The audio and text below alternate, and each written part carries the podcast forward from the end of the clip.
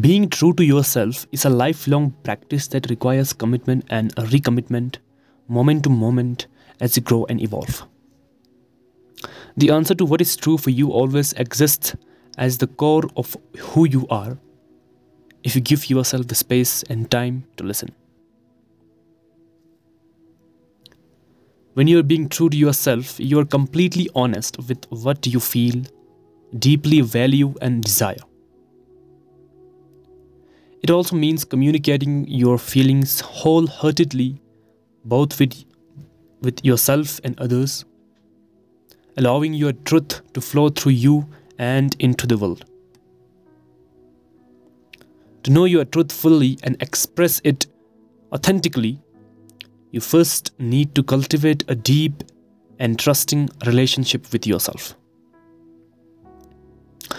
Ultimately, this begins with awareness of your thoughts as well as awareness of your whole body experience and how you interact with the world each day.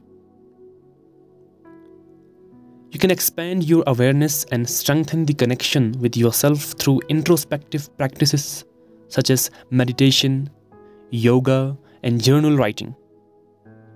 These practices help you become more present and establish reference points to identify when you are living in alignment with the deeper aspect of your life. The more you practice, the easier it becomes to self correct when you are out of alignment. Understanding when you are in alignment or out of alignment may often be based on an uh, intuitive feeling rather than a thought. Feelings of openness, expansion, inner joy, and freedom are good signs that you are on the right path. Conversely, if you're not being true to yourself, it may show up through feelings of contraction, uh, contraction and tension, um, unease, disconnection, resignation, emptiness, discontentment, or, or a lack of fulfillment. By learning to pay attention to your deeper senses and feelings, and by cultivating greater awareness in your life, you can establish a strong connection to yourself and feel confident in knowing what is deeply true for you.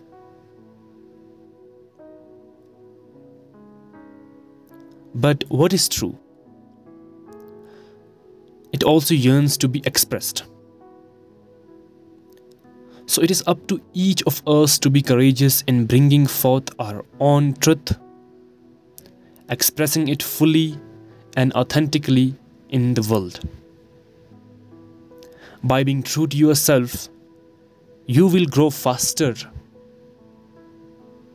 and will be a rational person in your life. I hope you got something from this podcast. If did, then consider following. Take care, and I will see you next time.